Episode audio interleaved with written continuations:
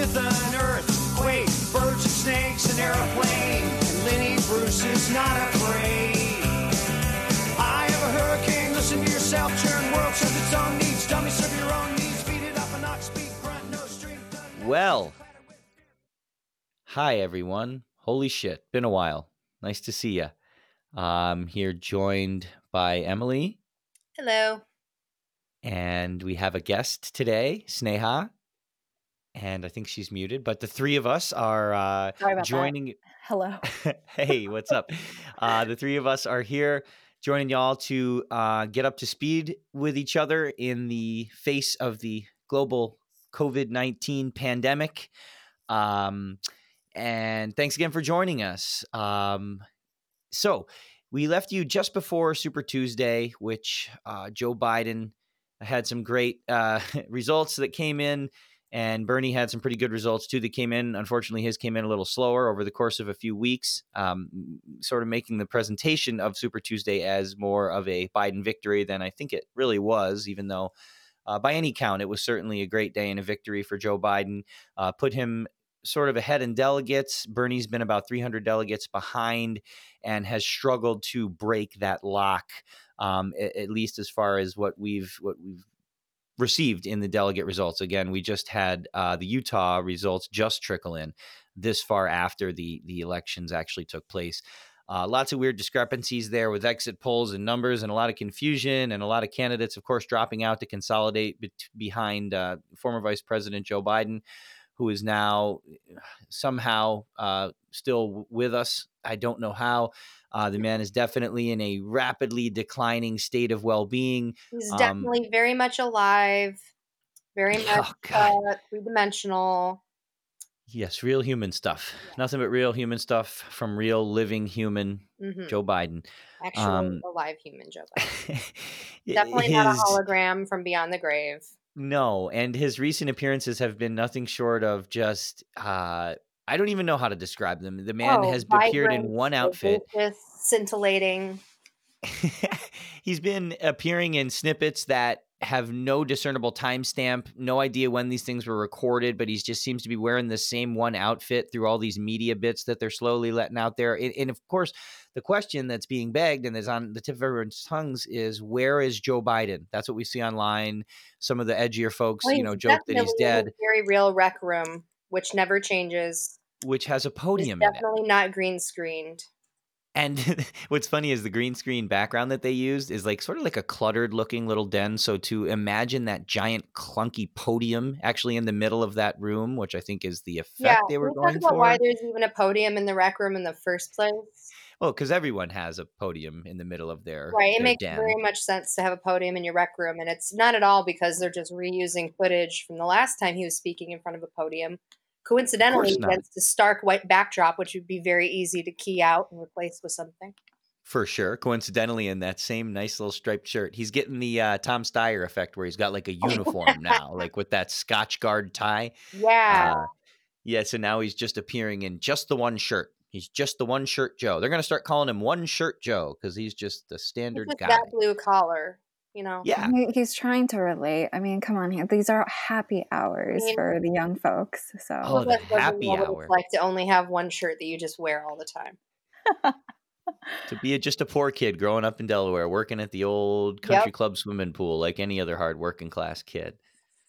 Uh, you know, my theory, my new theory is that Corn Pop was probably organizing labor at the park and I like Biden bullied him. Biden grabbed a length yeah, of chain. Biden was and- like, Yeah. for the uh the, the the company like thugs who were Yeah. trying to break up the union. Right. He's out standing there for the for the corporate types that are like his uncles and stuff. And Yeah. this young fella is out there Probably trying to like assigned him to that pool to keep an eye on it to tell if the the uh, the young black kids were getting uppity and starting to exactly why he was there. No, literally, I'm I'm sure of it. And then when Corn Pop came around to start telling the young folk, "Hey, we've got this new social club. It's called this. It's called that." Biden's like, "We're putting a little kibosh on that." Called his uncle is in the FBI, you know, or the CIA, if that was even a thing I yet. think the bad boys that Corn Pop was running were actually just like the union he was organizing. They were absolutely just yeah, young labor uh, Biden activists was who set to like threaten them and intimidate them. yeah, we know we definitely know yeah that this man has let a slur or two out in life. Uh, I think we can say that with some degree of confidence. A comfortable handful, I would say. Yeah.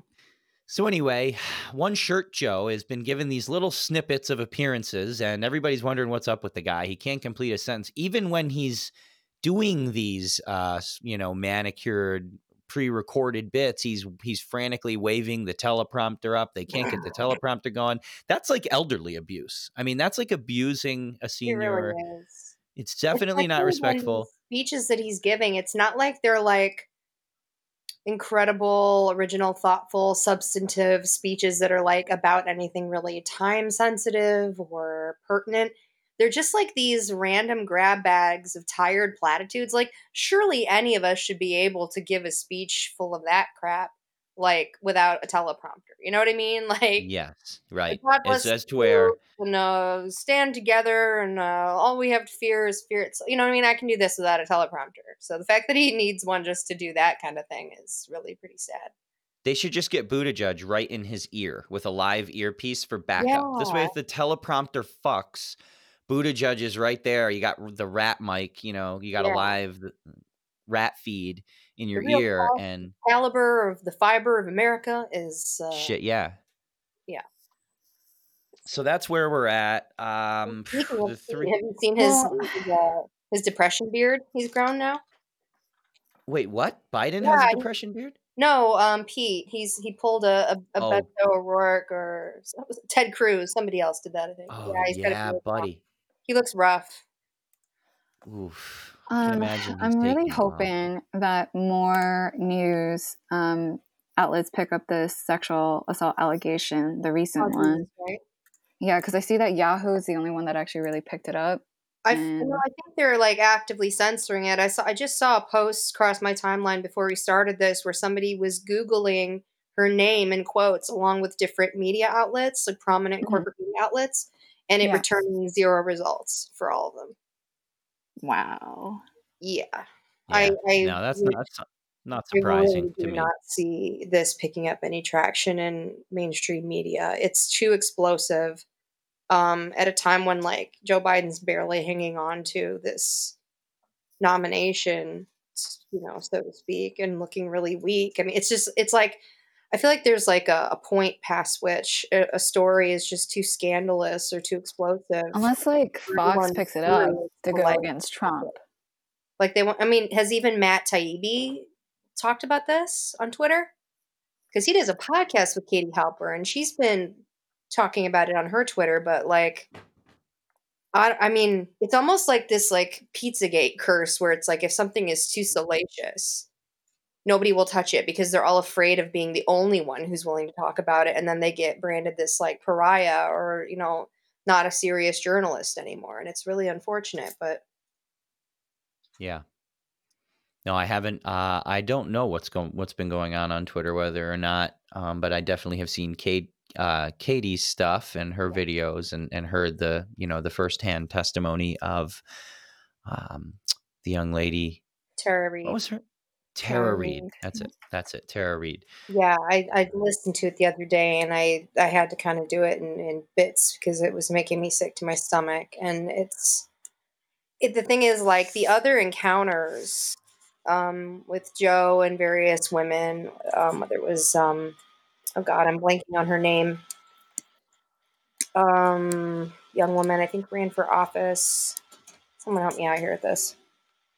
I can't. Anyway, you know the other Anita encounters Hill? have been- no, no, no. Oh, oh. The other encounters have been things that Joe could like, in theory, kind of explain his way out of, or say, "Oh well, that's her opinion. My my memory of the encounter was different." Uh, I didn't is it Lucy?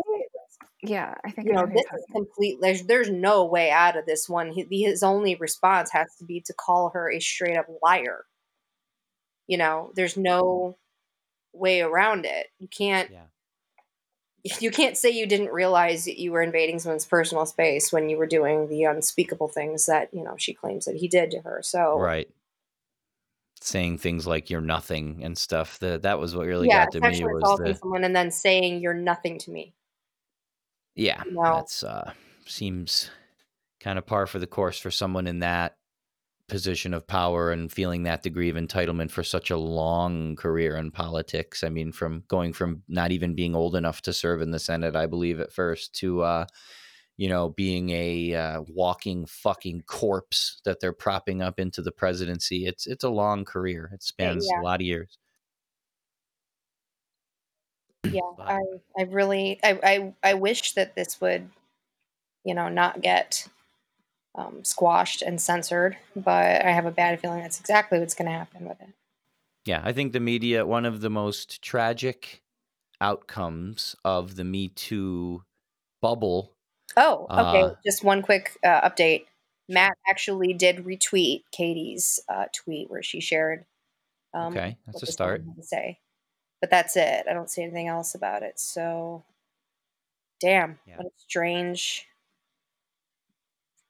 Yes, yes. I think that uh, one of the sad parts of moving away from, you know, Me Too being a very, very prominently happening movement uh, is that we see that some of the folks who've been great crusaders for uh, the rights of survivors and of women and of, you know, folks Kind in you, general Milano.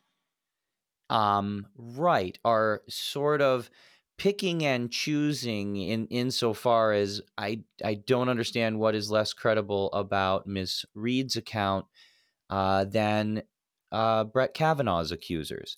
And yet it seems as if we're not seeing that degree of outrage in the media over these well surfaced accusations it's it's very unfair to survivors of these traumatic incidents that uh, like the ones that Ms. Reade described in her account.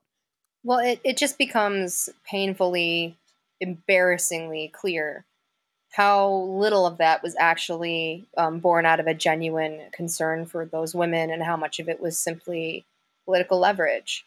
You know, everyone loves it when uh, a woman comes forward with accusations about a man that we all want to hate. We all want to have a reason to, you know, drum out of the race, like a Brett Kavanaugh. But when it's someone that a lot of people still want to cling to this image of of him being like, you know, a beloved um, fighter um, for the people, like you know, blue collar Joe Biden. Crickets, you know. I mean, even even the the woman herself, you know, said, you know, she was so shocked because she thought of him as someone to be looked up to, someone who fought for women's rights. You know, which I would say is a generous uh, summation of his character at best. But Very much. um, you know, like there are. It's hard when it's a, a, a figure that's kind of beloved by a lot of people, whether we think they deserve it or not. You know, um, Yeah. yeah, it's you, you really do see um, just I don't know. You, you see a lot of people suddenly lose a lot of that principle and um, ability to stick to their their moral guns um, when it's some. I mean, we saw some of this kind of when it was Al Franken um, a couple years ago. You know, Sure. someone who a lot of the Democrats really loved. They were very angry that anyone was bringing these accusations up, trying to um, dismiss it and brush it away as just some like right wing, you know, Sure. conspiracy.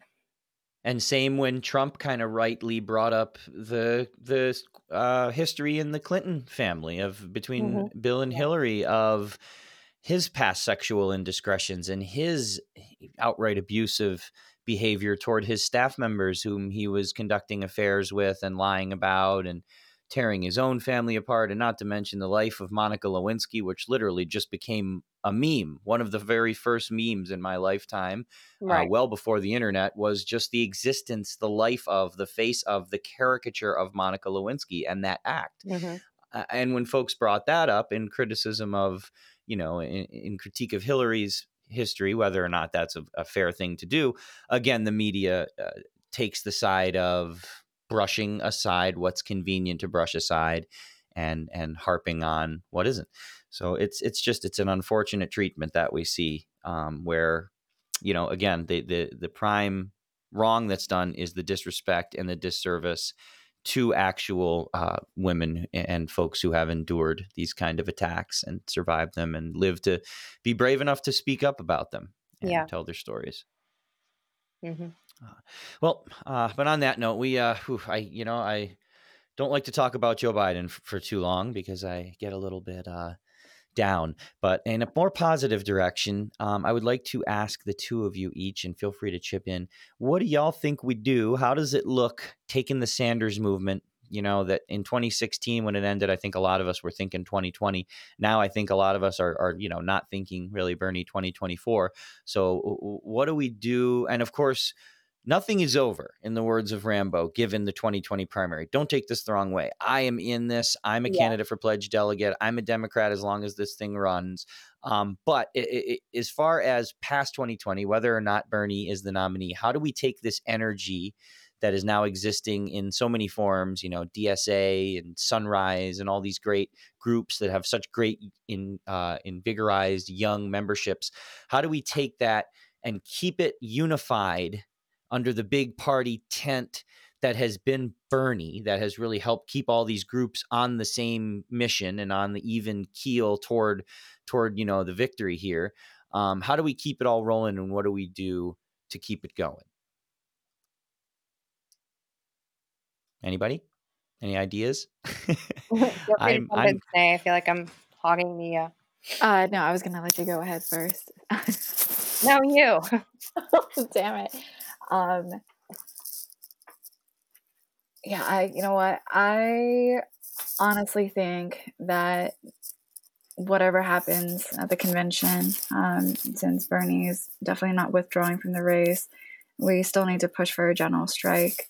Um, and also, uh, you know, uh, with all the different organizations um, that are elevating all the young people, like we obviously need to keep that outrage of uh, that momentum going and making sure that we hold whichever leaders um, accountable, uh, specifically with Biden. I know last time when Hillary ran, and they were trying to get us to get on her side um, by holding her accountable, and it just didn't really work.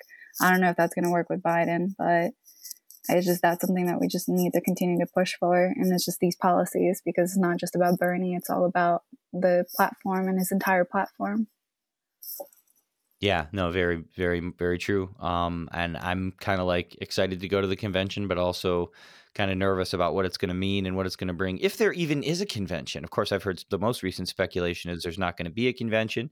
Yeah. Uh, more more speculation is that Joe Biden is going to cede the nomination somehow. The DNC, who who does have one more meeting of their rules committee before the convention, uh, may either cancel it or may supplant some other folks into that position. If Joe Biden, oh big surprise, all of a sudden they're going to get on board with the narrative that he's fucking lost his mind and isn't fit to serve.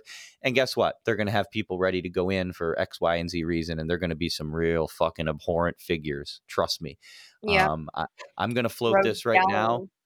Cuomo Clinton. Boom. Take God, that. Put it in your pipe load that in your rig and dab it. I'm doing the uh, sign of the cross at the computer right now.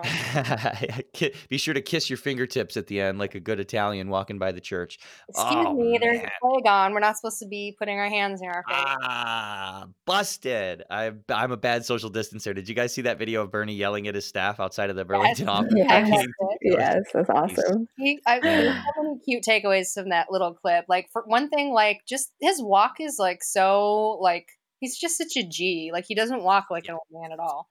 And then like you G, like Jane's face, she starts almost laughing right away, like, "Oh, now you're in for it." like, yeah, I've seen. He's gonna yell before. at you. yeah, and and he's so earnest and like such a like a grandpa, just like always looking out for people not doing what they're supposed to be and like gently correcting them. But yeah, I and I'm and I'm serious. I mean it. I'm serious. Yeah. I know you're young, but you should get on the news. Young people are getting sick Young too. Watch your television.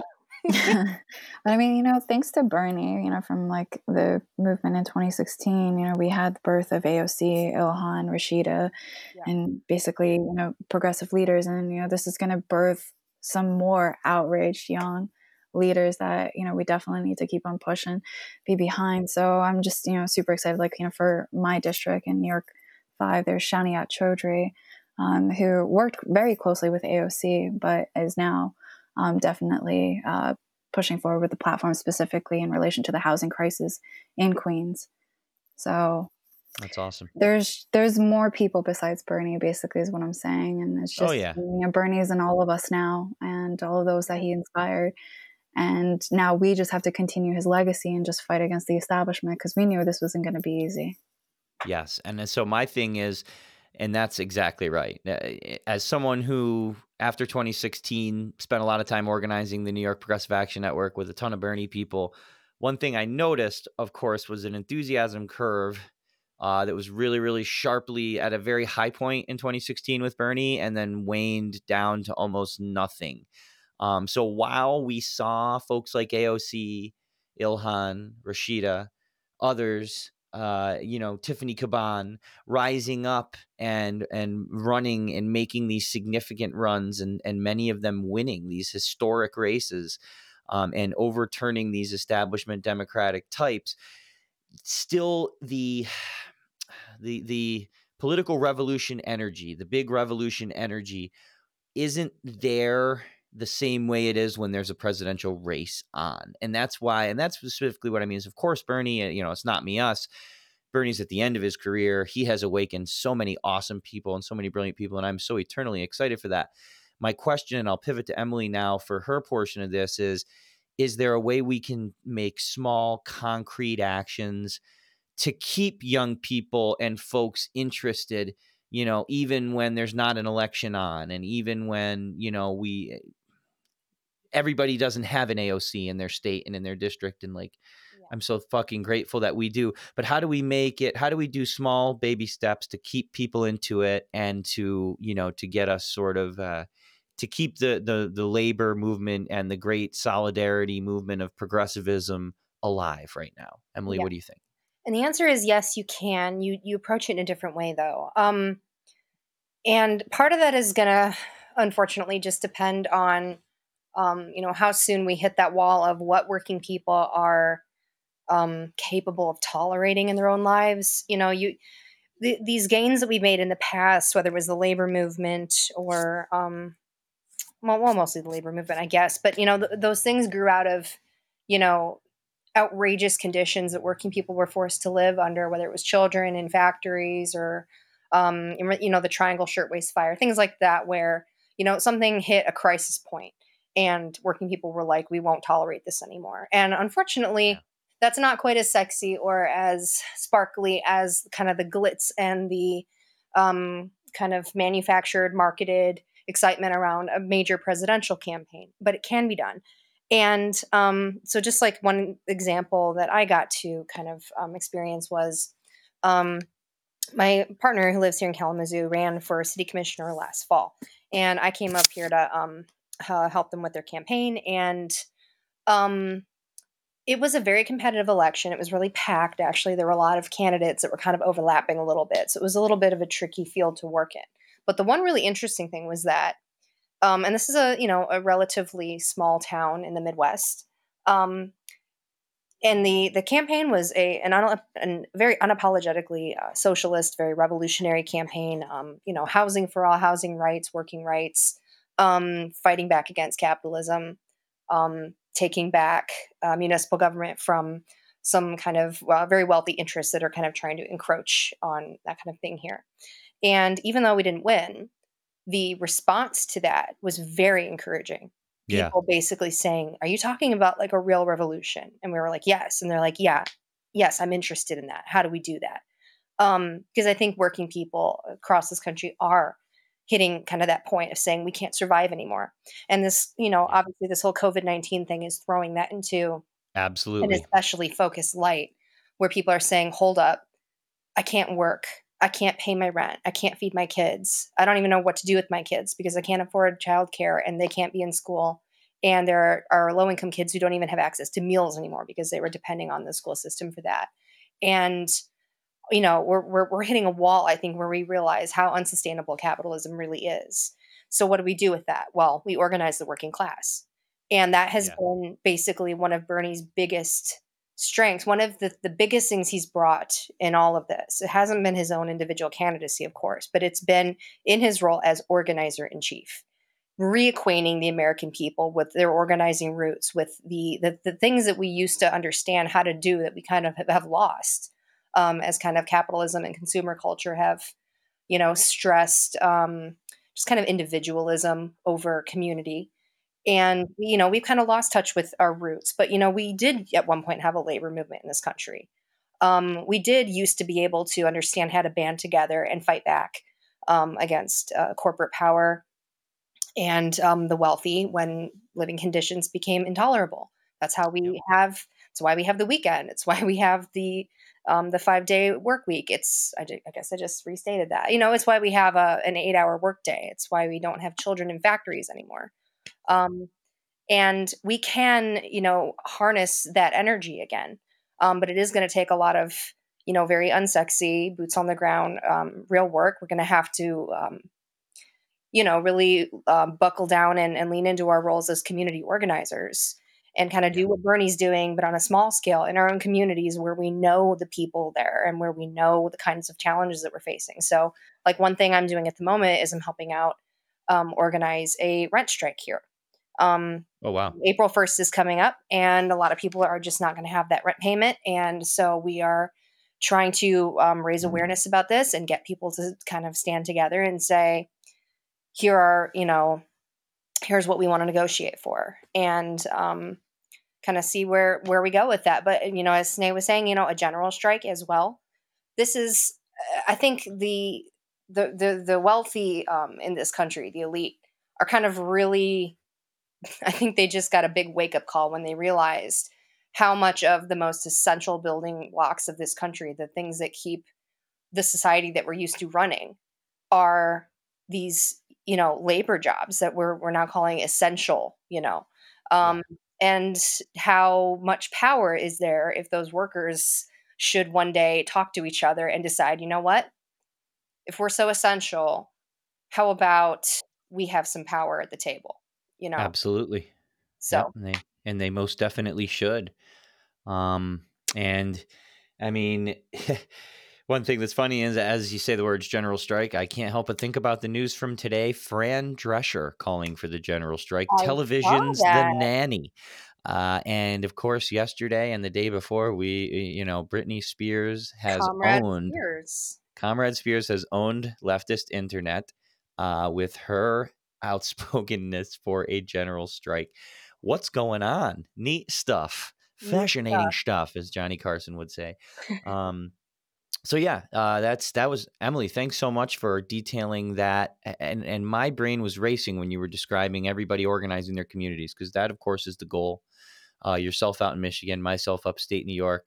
Sneha lives downstate uh, in, the, in Queens. Um, even when we do all organize, and this is sort of what uh, NYPAN strove to do right after 2016 was to build a statewide network of community-based grassroots coalitions who, while working independently and organizing independently and endorsing independently and working electorally and in, in a movement sense independently would have an umbrella, a statewide umbrella and a symbol and and a, a, a power that only comes with, you know, the the coalescence of so many groups into sort of one umbrella. My question is, is DSA the vehicle? What's the what's the national vehicle? And I know it, we don't need a national vehicle and we don't need an extremely marketed present presence. Yeah. But of course, my brain loves these things. I would love for us to have a symbol. I'd I love for us to have a red vest or, or excuse say, me, a yellow don't vest or think we are going to have a national vehicle. I don't know that. I just Yeah. don't know that that fits anymore as a model that's really relevant to the state of this country. We're too different, um, not in terms of you know our, our aims and our goals or the fact that we're human, but you know just this the specific nature of the challenges that we face vary so much geographically, demographically. Um, and I think at the end of the day, this has to be from the bottom up, as Bernie's always saying, not from the top down. And I think where you see these movements tend to kind of fracture and splinter um, or become, you know, completely bogged down and just crippled by these like fights in management or, you know, p- personality drama and stuff. It always tends to happen when the leadership is is badly out of touch um, with what's Yeah. actually going on on the ground. And these and these kinds of efforts usually work so much better in my experience when they are very much led by the people on the ground in these communities that knew that know the communities well. Um, so I guess the question would be, you know, what is I don't know. I don't have all the answers for sure. I'm just spitballing here. Yeah. No, of course, of I don't. I don't I think something like that would have to kind of grow organically out of um and and and definitely on the foundation of strong uh, community or organizing. Um, it's For not sure. something that can be handed down from some sort of um, national No, yeah. I when DSA doesn't do excellent work; they do. Um, when I lived in Austin, you know, I was constantly seeing um, Austin DSA doing some really good work there. Um, and I think as long as it's relatively decentralized and you know and, and you know for another example you know stuff always goes wrong when like say a bunch of activists maybe come into a town like philly or milwaukee or something like that and they don't coordinate with the groups that are already there who already oh yeah. know the city you know and they You got to check in with the gangs in gotta town you gotta or you'll and you jumped. be willing to cede that leadership to the people that know the area best who know the people best and so much For of the sure. time it doesn't happen when you know one one big national org wants to kind of call the shots so i mean is there a role for that probably um, i think at some point but I, I don't know that that should necessarily be the focus Yeah, and I and I just to be clear before we potentially shift gears, I certainly don't mean a national thing to guide, steer, or lead. I mean more like a battle flag for all these independents to fly. You know what I mean? It doesn't have to be even a cohesive plan that's that's agreed on or an organization, but something like the yellow vest, just something ubiquitous that every worker sure understands and that every worker i'm just so obsessed with the sy- symbols and the symbolism and and you know uh, of a, a symbolic and a literal battle flag of some visual thing to bring all the workers together um Yeah. you know the traditional fist icon in the air is has been a traditional symbol things like that and the ubiquitous the yellow high visibility yellow vest uh, movement in france and other parts of the european union. Right. Just something like that. Of course because as you say you know it's got to be a local thing. There's never going to be it's never going to be a top down organize, organizing. It's always going to be bottom up if it's going to have any kind of power. Um, but my thought is eventually getting all those little groups to fly at least a similar flag. Um, so there's some some you know like a big national union of Sure. of workers uh, to do what unions do and to scare the shit out of the bosses and in this case that being the federal government. Um, so you know just uh, just thoughts and of course i think we all have these thoughts and yeah yeah aspirations course. but now as we daydream in the late uh in the sunset of the 2020 primary here just something that you know comes to, to the forefront. So thank you both for your uh perspectives. Um I do have something to add to that, though. oh please please chime in at any time Sneha Yeah, I I mean, uh, the thing with Bernie is like you you know, despite whatever happens, and if you know he does lose, and I'm just saying if because I just want to have a little bit of hope left in me. Um, if he does lose, and you know he's not going to quit, and after what 2016, our revolution came through, Sanders Institute came through. Mhm. So he's just he's going to continue doing what he does, and he's going to still continue to spearhead this revolution because obviously the revolution does not end when that convention decides who is the Democratic nominee. So um, I foresee that Bernie and maybe Jane, maybe Jane's going to spearhead this instead, you know, considering a lot of the issues with our revolution. But um, I, I do foresee that they're going to continue and they will be definitely spearheading the, uh, the movement continuously.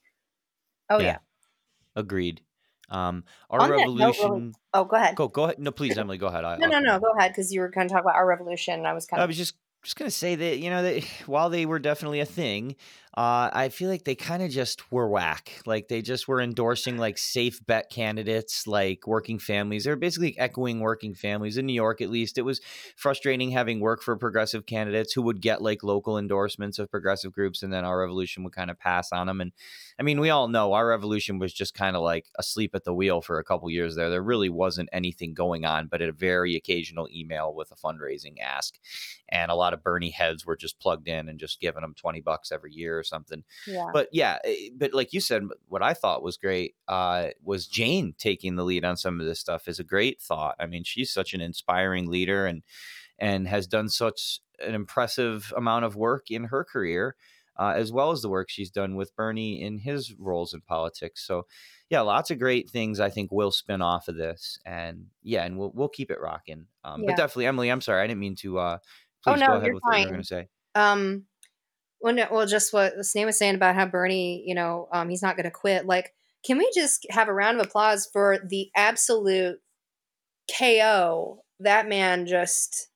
I mean, the way he completely dismantled the Republicans who were trying to, you know, do this Yeah. bullshit deal, and Bernie just absolutely flamed the shit Look, I don't of the- tolerate bullshit terribly well. and and and and won a really really solid victory for working people probably literally saved so many lives. Um and just it's it's so i mean you know because i think a lot of us kind of had to make this adjustment last time in 2016 where we like well we're sad that we lost but consolation prize you know of course the revolution will continue but it, it felt kind of lame. It felt like we were just kind of like oh well maybe the real nomination was the friends we made along the way or something you know what I mean?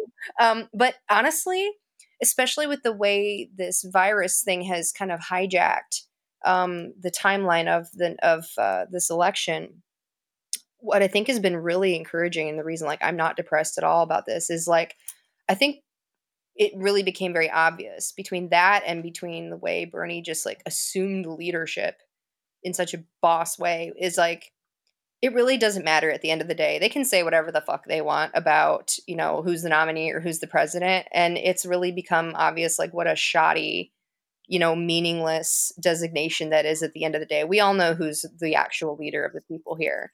And which, which not having the nomination is not stopping Bernie Sanders one bit from being exactly what we need him to be. And that has always been what he's done. He's always been the leader the people needed, regardless of what role he's filled officially.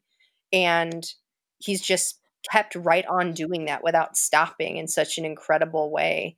Um, so that's, you know, I can't remember which article that, that called him basically the shadow president. yeah, yeah, yeah, yeah. uh-huh. it up. Yeah. I mean, it really, and in a way that's almost kind of fitting, you know, because who is he, you know, always kind of resonated with and and looked up to throughout his life. You know, it's it's been leaders of revolutions, of people's movements, of you know, you know, you when you, when you see him, I know he caught shit for this recently because some people are really ignorant, but um, you know, him standing with the Sandinistas, um, and you know, back before the rest of the country got the memo that the Contras were terrible. You know, and like you know what I mean. Like Bernie's always known the right place to stand um, when it's come to something like that. And in this case, you know, he is standing with the people, fighting for the people, leading the people, regardless of what you know the shitty party or the this shitty country's stupid nomination contest says. Um, and history is going to recognize that. And that's just like, just look at him go. Like he's, he, you know, he hasn't slowed down for a second. He's continued to do his live streams constantly. He's continued to address this crisis and just like step right into the role of what we need him to be um, and realize that this is higher priority than his campaign. Um, and is just, you know, in every way being the leader that this country needs right now. And, and just, you know, scored an incredible victory um, for for working people, down to the people that usually get ignored, uh, gig workers, workers who work for tips. You know, like I, I I didn't really expect anything less of him, but like just the way he's continued to be a complete boss, you know, in in, uh, in spite Yeah. of all of the the fuckery. Is just like really encouraging to me. Like, you know what? We didn't lose anything, you know, even if we lose this contest, which again is not a done deal, but like, you know, Yeah. yeah, he's not going to stop. We're not going to stop. We're going to keep on fighting for, you know, ultimate justice regardless. And the, the party is- fuck itself. absolutely unbelievable to me the fact that he has had so much fuckery thrown around. I mean, all of these tool candidates dropping out and supporting the ultimate toolbox and and he and he goes from leading every poll to being narrowly beaten by someone who is just a a literal walking fucking dead body A joke. and he can't, the guy can't even complete a sentence even An with a teleprompter joke. And yet here is bernie i mean not even for two days does he take and just sit in a room and scream in a pillow or something Oh, he no. is just out The there concept is totally foreign to him. He couldn't stop himself working for the people if he tried. And I'm sure Jane has tried. yeah i'm sure she regularly tries to get him to take some time and relax and and and uh but you know it just he somehow just keeps going and his uh willingness to do so has inspired me since i very start very first started following him and continues to more so even now as the bullshit pile that rests on his shoulders just more and more and more every day Uh-huh. He just um, gets right back up and powers on. And that's immensely inspiring to me personally, and I know to the nation. And, you know, it's, I think that's what happens when you decide very early on in life, as it seems like he must have, you know, what's truly important at the end of the day, where your priorities are, Yeah. and what is non negotiable. And I don't think, yeah, I don't, I don't think he's constitutionally capable of not continuing to fight for justice for, for ordinary people. Yeah. Yeah, and I think as you as you mentioned, this uh, COVID nineteen pandemic has seriously brought so many issues to the forefront that Bernie has argued so passionately for for so Oh, many yeah. years, and it's sort of uh, you know I, I would never insinuate that the pandemic is a good thing. I would never do that, but Yeah. I think it is bringing a lot of issues to the forefront of a lot of Americans' uh, attention that hadn't been there previously that are very pressing issues. The the issues of climate change and potentially having climate refugees uh, in addition to having hospital refugee refugees right now as as certain cities like New York are reporting that their projections already put them over thresholds and Yeah. the Javits Convention Center which was where Hillary was to have her victory party in 2016 and and there are conventions held there is now a space for hospital beds to treat victims of this pandemic. It's Mhm. all very real and it's all very uh very fucking fucked up for lack of better terms that we're in a place where this corporate uh, plutocracy and this military industrial complex in their sick marriage have just driven this country uh, into into shambles to the point where no one is prepared to deal with something like a pandemic which is just a It really is throwing, again, like so much about this is throwing into light the truth of what we've been saying this whole time. This is not the greatest country in the world. You know, there are small nations in East Asia that no one is talking about that contained and dealt with this virus with, you know, a fraction of the assets and the resources that we have. This isn't, you know, our healthcare system does not compare to that of other nations. Our preparedness in general, our ability to mobilize and deal with a crisis in a timely manner, all of it. We are just laughably behind the rest of the developed world in so Yeah. many ways. And Yeah. yeah, and because why? Because where do we what do we devote our resources to? war Keeping the military industrial complex fat and happy. You know, um, supporting our, our, our billionaires who are going through a very trying time right now and need reassurance in the form of trillions of dollars constantly dumped into the stock market. god save the billionaires God save the billionaires. What would we do without our billionaires? Perish I Yeah, now, the universe would truly collapse, as Bernie warned us all the other day.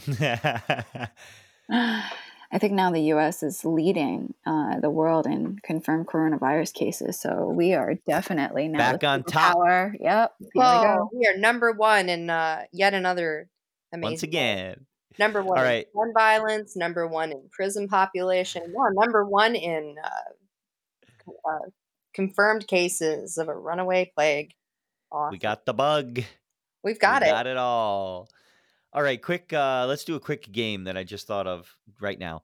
We're gonna run through some of the retired uh presidential candidates in the primary here and we're gonna each talk about if they were to lose their current job whatever it is and most of them are politicians what would be a good job for them to get into? What's a good Oh line of work for them? We're gonna start with pete buttigieg Oh, and God. i'm gonna say that i think he pete would make didn't? He's not mayor anymore.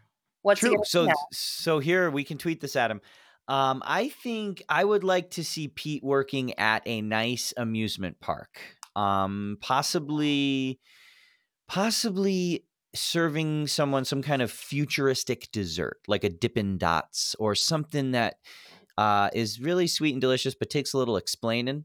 And I think Pete would be out. just the guy. What if the amusement park had a rat character and he had to be in the mascot suit for that character? this is all that is all has to be part of it as part of my official my official submission that has to be it has to be like uh you know like uh not chuck e cheese rat or something like yeah that. rudy the rat something Yeah. just easy and the specialty is the you know the cheese flavored Dippin' Dots ice cream or something, and Pete Oh is God. the voice of that brand. All right, Emily, what Yes. would Pete be good at? Oh shit. Um. Mm, I put too much energy into that What one. I- about what about Liz Warren? different? Oh, Liz Warren. Jesus. Um, What's Liz Warren's secret career she's about to break into that she's going to be Liz so good Warren has to be like, she has to be in charge of organizing like the church potluck or something like that. Okay, for like one specific church. Yeah, she has to be in charge of like all those little like little churchy activities. Okay, cool. I can see that. Sneha, let's let's like go to you. Career, but All right. Uh, for Pete Buttigieg, has to be a wine expert at that same wine cave that Oh they my God. charity at. the because Yes, exactly. So he talks like one too, and I was Right, like, he he knows his fucking Cabernets and his uh, Pinot Grigio, so might as well Sure. fucking let him indulge in that shit. Um, Liz Warren, definitely a dog groomer, because Wow. Oh, that's really on the nose. That's a Yeah, winner. that's a That's winner. definitely a winner. Um, yeah, wow, I like both of those. Um, what about Tulsi? What about that? What about turncoat Tulsi? Um, horse, horse chick, horse. Uh, like a horse chick. I don't, like even, what's I don't know why, but a farrier? Is that the person that does the f- shoes? yeah, that is the person who does the shoes. I see. No, I feel. I feel like she's more like a maybe like Surfer? a trainer or something. she definitely surfs. She surfs, but on the side. What's her main gig? Hmm. I don't know. Maybe maybe a trainer. She does do all those fitness training videos. Yeah, I could see her in Jodhpurs, like strutting around a paddock. I would love to see her hired as security for HRC and then secretly uh, beat the shit out of her and make us Oh. all happy. Okay, at first I thought you meant Human Rights Coalition, and then I no. how you gonna beat her? Beat who's her? Oh, oh yeah, oh yeah. You could just go act Uh, Russian agent since HRC thinks she is one anyway. Right. Speaking of her, our good friend, what would she be good at if she never found her calling in college after she was the president of the College Republicans uh, and went on to a wonderful career in moderate leftist politics? I want to say this fucking figure skater. wow, she would totally have been the Tonya Harding Yeah. clubbing Oh my god! clubbing at the knees. Her whole existence Oh is God. the clubbing at the knees. I watched the Hillary Clinton spe- uh, documentary called Hillary. You watched that? You made it all the way Four four times. I've watched it. I started a fifth Oh my time. god, Steven, what did you do that you were punishing yourself? Is was this like some Oh, sort I of I just like, love it. I just enjoy it. Catholic tradition like Lent, but it's like you punish yourself Yeah, it's just my whole life is that. Yeah. so that's what I've been doing a lot lately. I started to watch it a fifth time with a friend, and the friend couldn't even get through the the first viewing, which I don't I don't blame I people couldn't for even get that. through the commercial. It's really bad. You have to laugh. You have to kind of laugh at it like a crazy person, the same way I'm laughing No, at this I whole COVID even. thing. I can't even. I, I'm not. I can do that with some things. She just makes me want to. She just fills me with this like impotent rage that there's there's no healthy outlet for. So it just kind of sits there, and I just marinate in it, and it's not good. I'm trying to Sure. practice self care right now, Stephen. Yeah, I'm sorry. I just will say the reason I brought it up is because it I became aware of two things very poignantly. One, it is quite a lot of pain that she went through through the bill cheating. That had to be crazy. Two, she made it her big personal platform that she was going to pass universal health care when Bill was president. This was going to be her big plot to catapult herself to stardom and political relevance was she fought fought fought for universal health care. That's why we have that famous piece of video of Bernie standing behind her where when she said 4 years Oh, ago, "Where were you, Bernie?" and it, it's I like know, but, he but was I literally right there. know, and I don't know if the documentary went into this because I haven't watched it. That even then, see, Bernie was already bringing in his panels of Canadian doctors and physicians, and he was all excited when he heard wind that you know got wind of what that she was gonna try and do that, or at least he thought so. And when he brought her all of his proposals and his data and everything, was like, "All right, let's do this. Let's do, we can we can do this." she basically kind of dumped cold water on him and was like, "Well, this isn't realistic. I don't really like. Oh, I'm not. I'm sure I'm not did. talking about single payer. Like, nah. You know, come back when you've got something like realistic." And No. That just pissed me off because it's like, you know what? If you married a big name like Hillary Clinton to, you know, like the kind of ceaseless work and data gathering and stuff that Bernie brought to the table, like who knows? We might have, you know, if she'd had the courage to really be a leader instead of just wanting to like notch something impressive on her belt. Um, who knows? We might have we might have healthcare by now, or it might, you know, it might not have taken this long to to make single payer healthcare um, you know, a major issue that's on the table that enjoys popular support. So Yeah. you can go fuck yourself as far as I'm concerned. And And well, yes, I'm, I'm talking like this now because realistically, I doubt I'm going to be working back the. on the team. Yeah, I don't think there's going to be any rallies coming up. The motorcade Yeah. is at rest, uh, which sucks, which really, really sucks. But it's Yeah. great that you now have a you have a pretty good uh pretty good a- reference to throw on for your next. month. It was a very crazy, fun, interesting month, and it looks good on a resume. And um, those those two paychecks are definitely um, very helpful right now. Yes. Looking at a very uncertain future. Yeah. So Um, so, but but Clinton did not in the documentary discuss any contention with Sanders. In fact, didn't associate him with the Medicare for All thing. Strangely, just kind of said it was her thing, and then it failed, and she thought, man. And here's the thing: here's the classic deflection of Hillary. Nothing is my fault. She thought, well, the country isn't ready for it. You know, they're just it'll just never happen here. It'll just never happen here. And then she kind of just says that, and I'm like, oh my god, it's so clear to me. She tried something, failed. Years Yeah, later, no, tried to sort of get a kickstart back at it, and another Uh-huh. person had a more popular take and a more popular, and she thought, you know what, fuck that. If I can't have nice things, no one will. If Of I can't get what I want, no one gets it. I that's mean, what, what it has fucking been. Is total sycophant. Like I just- wasn't able to do it. And as long as I can chalk up that failure to it just wasn't possible, then I don't have to be a failure. But if someone else comes along and does better with it, then I look weak and I look like, Right. you know, I didn't. And that's, and you can, you could feel that resentment bubbling up the whole time she and Bernie were running against each other because You have to watch the film. Look, yeah, I mean, the you, difference between the two of them, her saying this isn't realistic for the country right now, and Bernie's never backed down from something for that reason. He said, well, if the country's not ready for it, let's get the country ready for it. Let's be a leader. Let's be the one pushing the Overton window. You know, let's be the one educating sure. people and and giving them information they didn't have and letting them know a better world is possible, you know, whether or not they think it is right now or not. And that's why he's managed to shift the conversation so far in such a short For sure. amount of time. yeah That's what leaders do, Hillary. Absolutely. And uh, again, I do recommend everybody watch it because if nothing else, you get to watch the just sliminess that is her behavior. And if you had suspicions and, and they were pretty well confirmed that you didn't like the way she operates and the way her team is and, and everything, just oh, I don't it. have suspicions. I have certain. Right. Well, the this will fucking galvanize the shit out of whatever you're feeling. Trust me. Like it's oof, you just really get a nice peek inside that is often kept from the cameras. if I hadn't been arrested while essentially conducting a, a people's trial of Hillary Clinton, maybe I wouldn't feel this way about it. But okay, well, sure, I understand. Uh, it's it's it's triggering for sure It's for many reasons for a lot of people for sure. No, I understand. Okay, no, one like more. I, shit like I should, you know, we were we were sitting on the couch watching some dumb, like probably Letterkenny or something the other day. Um, my partner and I, and, and and when that commercial for the thing comes on, Hillary's face pops up, and we both just let out this noise and like flipped off the TV. It's just sort of like an instinctive reaction at Ah! this. Not today, Satan. Yeah, Not no, today, totally- Satan. So so one more fantasy occupation. Uh let's say Joe Biden never got into politics.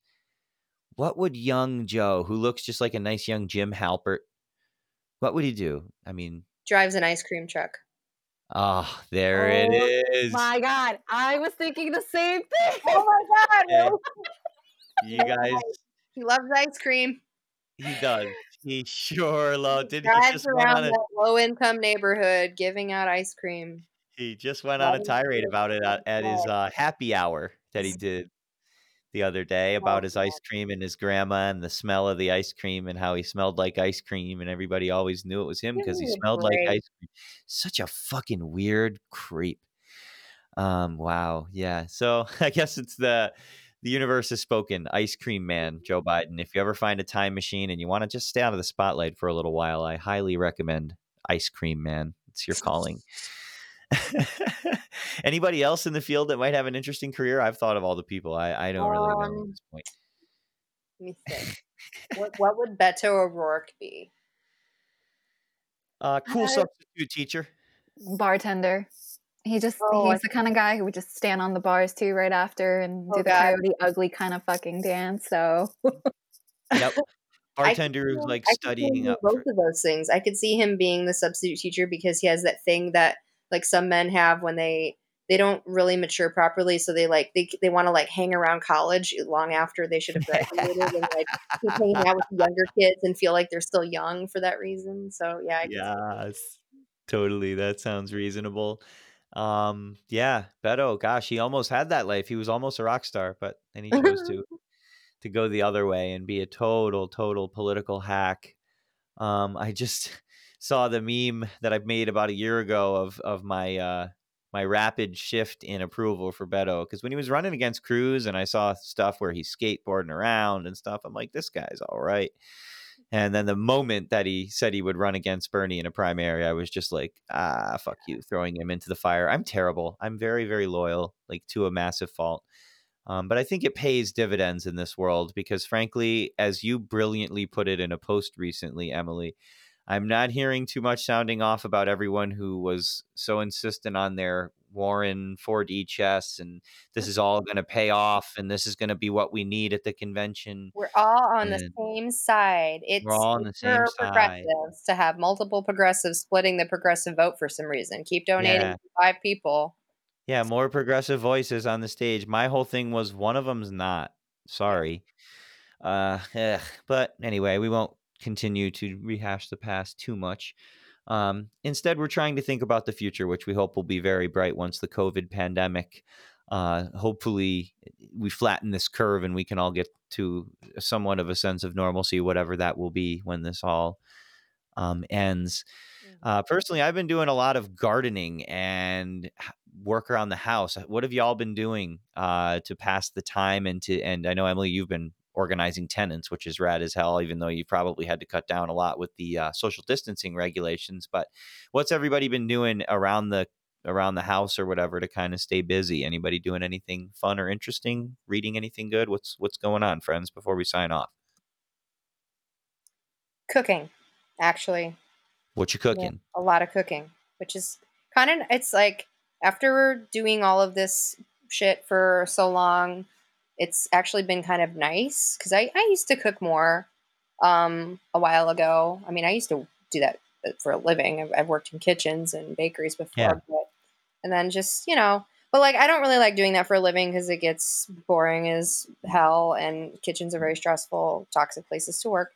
But the skill Yeah. set is nice to have to pull out from time to time, and I like cooking when it's you know on a small scale for a few people that I like, and I get to be a little bit creative, and it's just like something kind of relaxing and therapeutic. To, you, you know, you can throw a podcast on, listen to your headphones, cook something, and and I haven't gotten to do that in a while, so it's kind of nice for a change. And I am living in a house with a bunch of people now, so it's kind of it's fun. Um, people will get in there and cook sometimes, and usually share what they've made with everybody. And geez, I made some coffee profiteroles the other day; those went over well.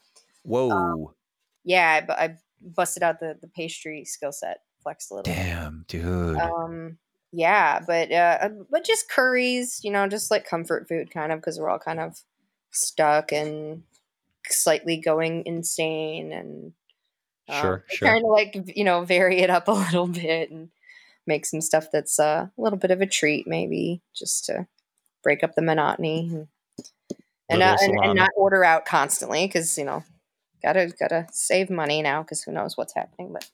For real. Yeah, Yeah. same here.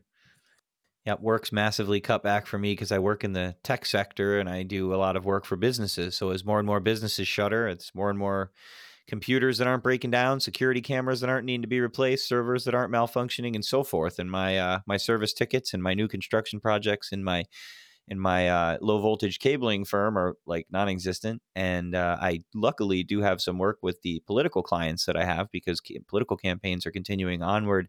Um, you know local campaigns statewide campaigns things like this are of course by and large still going on. Uh, there's a primary coming up scheduled primary in new york is just a month and two days away.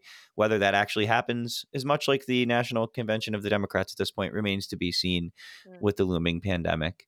Um, but that's cool, Emily. I wish I could. Uh, I wish that we had some kind of Star Trek replicator technology, and you could like beam me some of those delicious curries to sample, because that would be fucking lit. Uh, Sneha, what about you? What are you doing? Um, well, I'm one of the very few privileged people in this country right now that still has a job, and I have the, uh, the ability to work from home.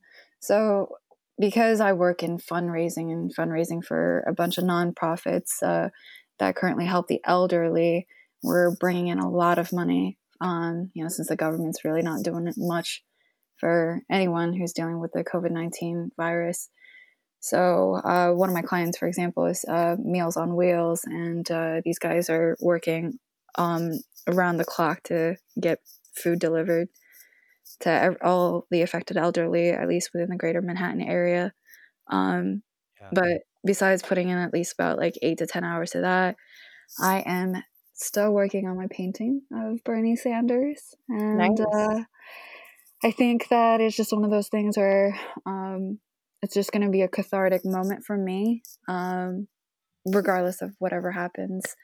Um, because at the end of the day, I mean, we all see him as our president, Mhm. and he's going to be our president at heart, no matter what. Yeah. Agreed. Uh, Well, I can't life wait to see it changing. when it's done. Yeah, me too. Can't wait to see the painting. Yeah, for sure. Everyone's going to see it. Awesome. Can't wait to. Yeah, I did a little did a little drawing of Bernie. I plan to do another one, like a bigger one of him, uh, at some point in the pretty near future. I'm going to get my pencils out and do a little drawing because when Emily was talking about uh, the cathartic act of getting into the zone and cooking with the headphones, I totally do that when I cook, and I also do that with music when I draw. I get into the absolute zone, and it Mm. takes me back to the time when I was a kid and I would listen to music for the sake of itself. I would just sit or lay down and just put headphones on or just listen to music just for its own sake when there wasn't so much uh, going on in life, so to speak. And it reminds me of that when I'm able to zone out in an activity like cooking or drawing and uh, or designing a flyer or something, just something that I'm zoned out and I can just put on music and really kind of get into it subconsciously. It's really awesome. And you know what? I think I think I hope like in the future because of like all the stuff that we've been creating within this movement. And I know like Emily, you have those uh those uh famous um earrings that you've crafted that uh, pretty much everybody wears. But it's just like all this stuff that we've created. I hope just comes all together. You know, within maybe you know probably as the Revolution Museum or something, just in a Yeah. central location, just where everyone can see uh, all the hard work and all the artwork and all the creativity that we put in into this movement. Right. Have you been to the the, the coffee shop, Stay in, I uh, have. Oh my god, yes. And uh, what sucks is, you know, they actually had a recent break-in, but uh, Jeremy my White, God, really? um, who, yeah, they had a, When? yeah, I think some, um, really recent? Yeah. It, Yeah, they yeah, it was somebody it was like a week ago or something. Somebody threw like something through the window and broke Oh broke the window. god. Yeah, I saw Yeah. Jeremy post about it. Yeah, so Jeremy White, you know, known uh, California activist, he created a Bernie piano and like painted this entire, you know, Oh, piano in the Bernie colors, and it was very beautiful. And uh, yeah, I mean, the the kind of operation that they have running in Bernie Coffee Shop is like, frankly, like one of best things I've ever seen. Um, just because they just bring in a lot of young people to plant things on the outside, to really do like all the chores and like fixing everything within the coffee shop because it, it, is a really old coffee shop that they decide to rent it out to these activists. Um, at least the landlord did. Um, but yeah, and uh, of course, you know they're they're running their uh, their entire uh, canvassing operation out of that location as well. Mhm. So um, it's a very it's a really great spot to visit at least once in your life because it's just such a joy to see it. It really is. I got to go for the first time um, recently when um, we had the, the big rally out in LA where Public Right. Enemy opened. Um, oh my us. god, you went! Oh, I was in the motorcade.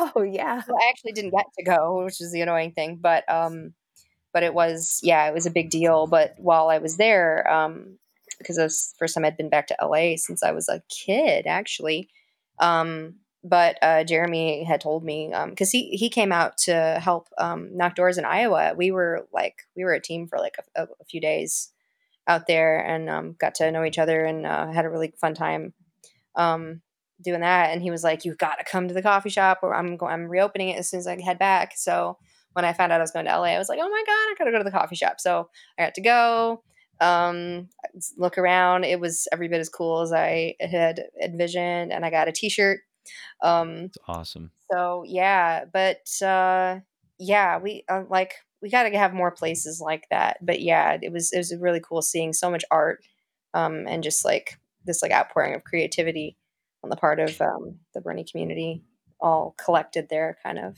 made me think of that when you were talking about that kind of I mean, any way we can continue to commemorate, uh, you know, this movement and continue to push at least the kids in the future Yeah. to continue and just keep on just fucking doing this shit. Seriously,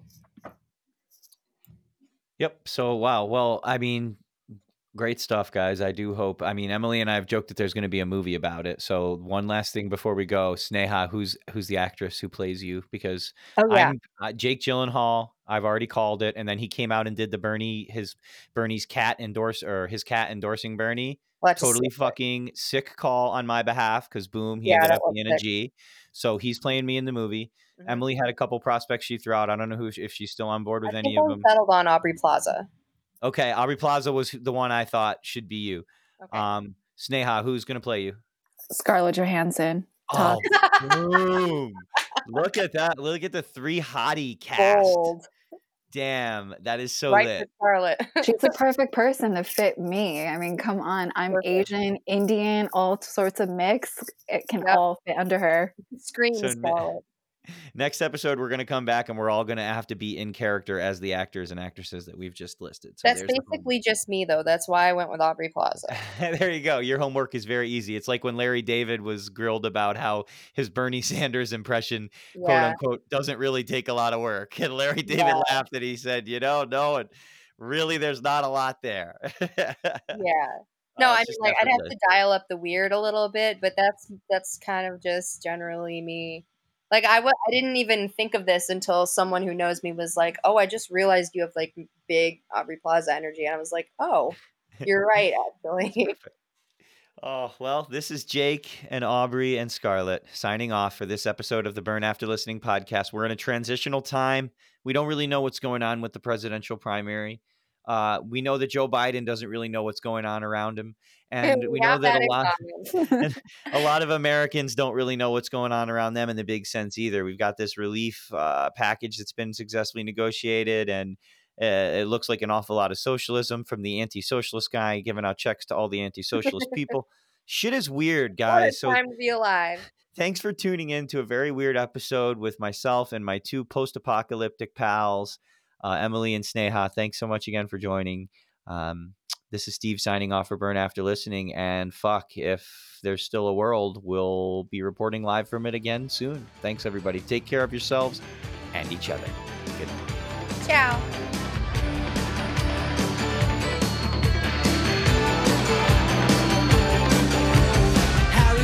Doris Day, Red China, Johnny Ray, South Pacific, Walter Winchell, Joe DiMaggio, Joe McCarthy.